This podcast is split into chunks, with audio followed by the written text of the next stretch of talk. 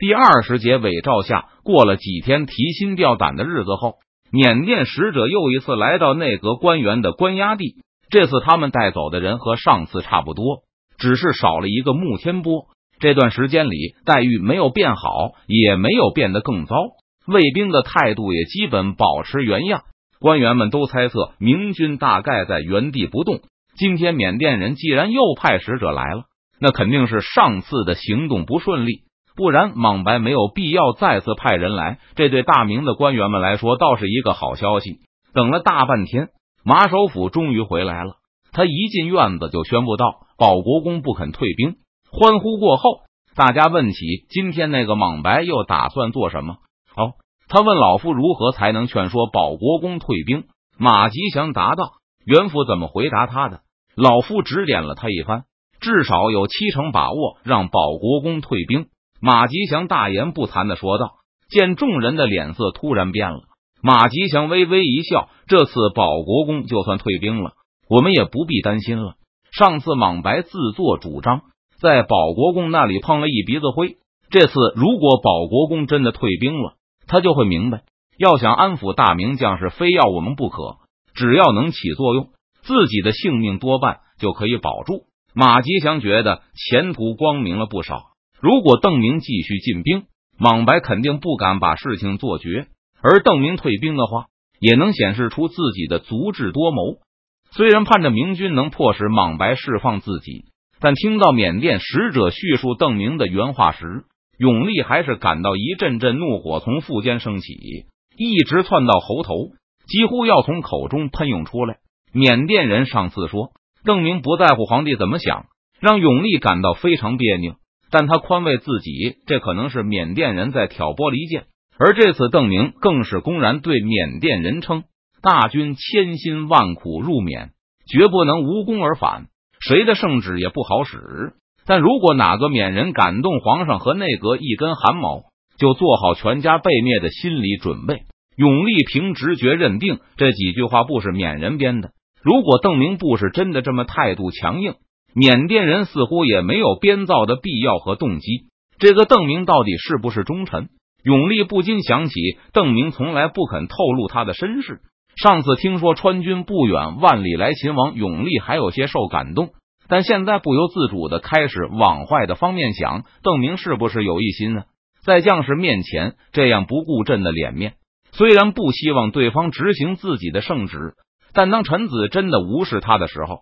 皇帝却又怒不可遏。白文选正是因为知道这点，才迟疑不决，不愿意做费力不讨好的事。邓明同样心里有数，但是邓明对永历并无丝毫期盼，只要永历还能活着坐在大明天子的宝座上就行。从这个角度上说，永历对邓明的怀疑也没错。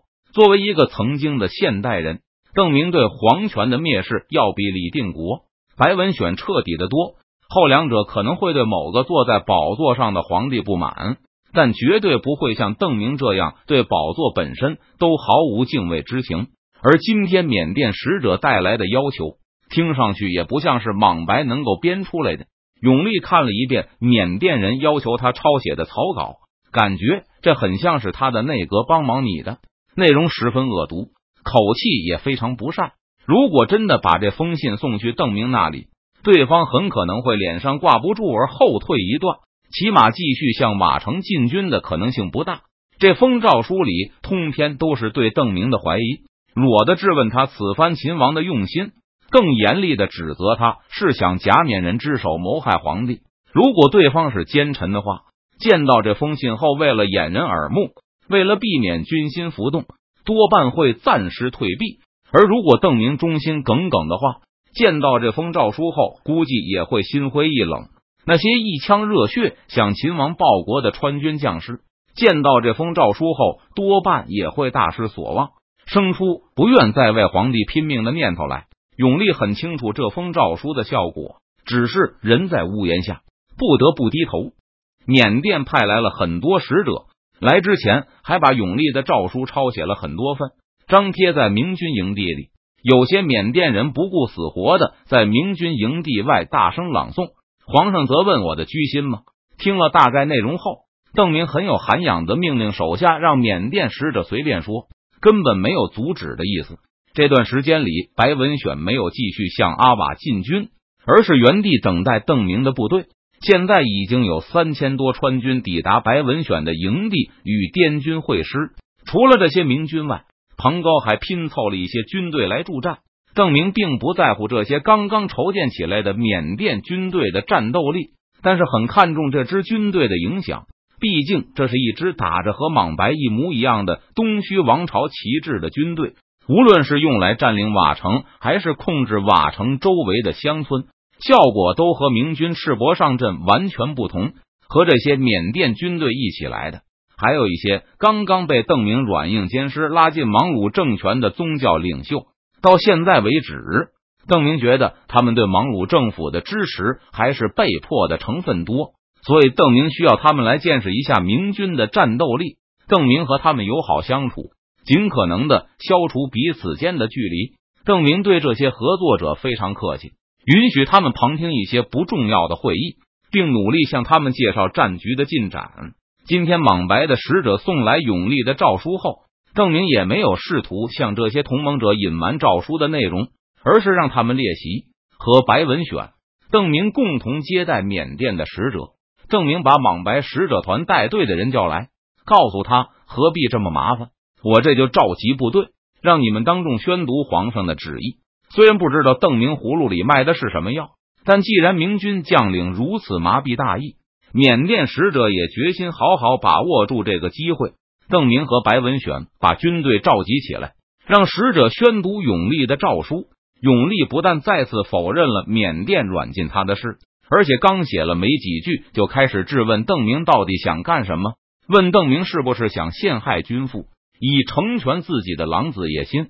甚至说可以禅位给邓明，只要他不继续祸害缅甸，不要让缅人迁怒于尚在阿瓦的皇帝全家就好。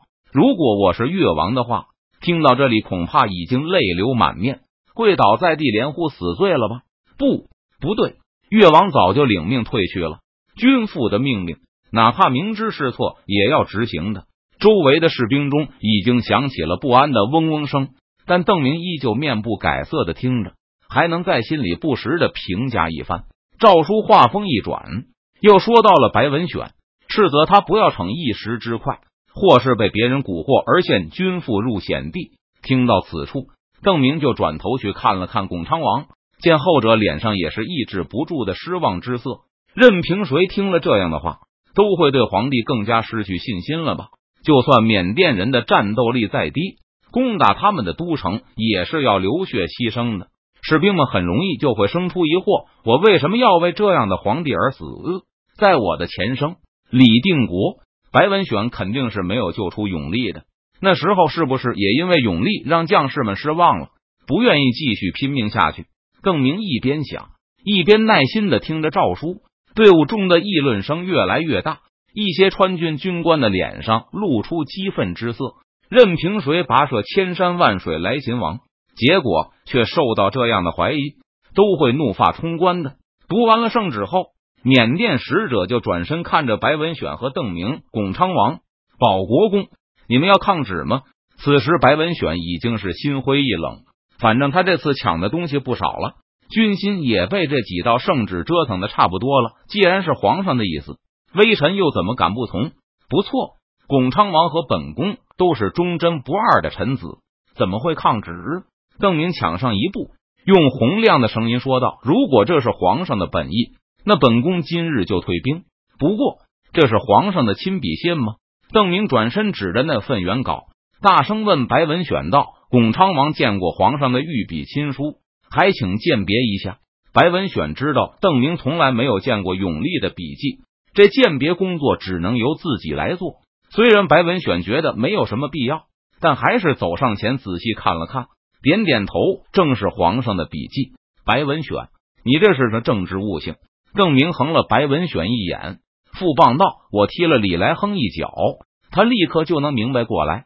我看不像皇上的笔迹。幸好白文选的声音不大。”邓明马上高声否定，同时伸手把那封诏书从白文选手中抢过来，扯成两半，然后高举起双手，在众目睽睽之下把它撕得粉碎，宣布道：“巩昌王说了，这是伪诏，为什么莽白要伪造诏书？当着使者的面，邓明向面前的官兵们喊道：“因为莽白已经穷途末路，知道阿瓦保不住了，所以才用伪诏乱我军心。将士们，莽白痴心妄想，要骗我们退兵呢。”邓明又转向大惊失色的缅甸使者，冷笑道：“如果要我们相信这不是伪诏，就让皇上亲自来和我们说。要是皇上亲口让我们退兵，我们立刻就退兵。”轰走了缅甸使者后，郑明又把那些合作者找来，凡是有违诸位和我的协议，有违蒙鲁大王和诸位利益的诏书，都是伪诏。我的诚意，诸位应该都明白了吧？